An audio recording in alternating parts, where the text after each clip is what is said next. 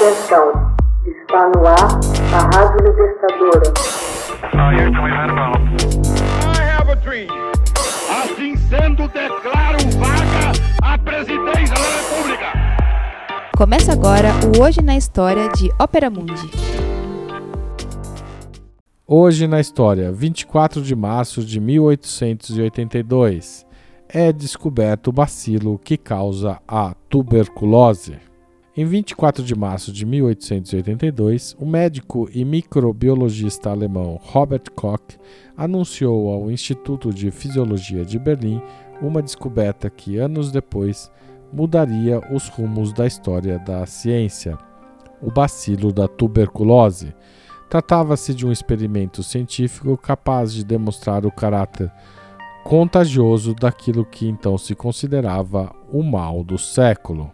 Koch anunciou durante uma palestra no Instituto de Fisiologia de Berlim, aspas, em função das minhas inúmeras observações, considero provado que em todos os casos de tuberculose em pessoas e animais são encontrados os que chamei de bacilo da tuberculose, um microorganismo que, por meio de suas características peculiares, diferencia-se de todas as outras bactérias conhecidas. Fecha aspas. Por meio do telégrafo, a notícia percorreu o mundo. A imprensa anunciava que a causa da tuberculose fora descoberta por um médico chamado Robert Koch.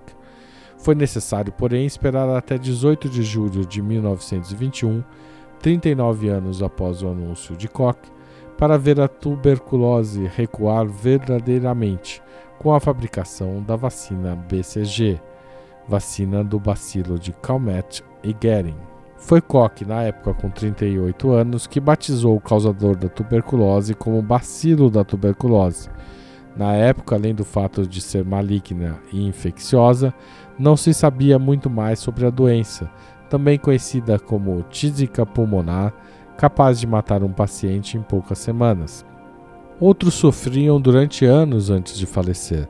Dos 50 milhões de alemães, pelo menos um milhão sofreu de tísica. 80 mil morriam todos os anos acometidos pela doença. Um em cada sete europeus perecia de tuberculose. Trabalhando com técnicas de coloração, Koch procurava tornar visível o que ninguém havia conseguido até então. No preparado de número 271, ele encontrou bacilos finos em forma de bastão com sinuosidades e espiralações com sinuosidades e espirais. Finalmente descobriu que aquela cultura criada fora dos hospedeiros era a responsável pela tuberculose. Em viagem ao Egito e à Índia nos anos seguintes, o médico descobriu também o Vibrio cholerae, o agente da cólera. Em 1885, fundou a Cátedra de Higiene na Universidade de Berlim e, entre 1891 e 1904, foi diretor do Instituto Real Prussiano para Doenças Infecciosas, chamado atualmente de Robert Koch Institute. Na década de 1890, organizou uma expedição a vários países para estudar a transmissão da malária. Pesquisou várias outras doenças que acometem o homem e os animais, entre elas a hanseníase, a peste bovina, a peste bubônica e a doença do sono. Hoje na história, texto original de Max Altman, locução de Haroldo Cerávulo Cereza, gravação e edição de Laila Manoeli. Você já fez uma assinatura solidária de Opera Mundi? Com 60 centavos por dia, você ajuda a manter a imprensa independente e combativa. Acesse www.operamundi.com.br/apoio.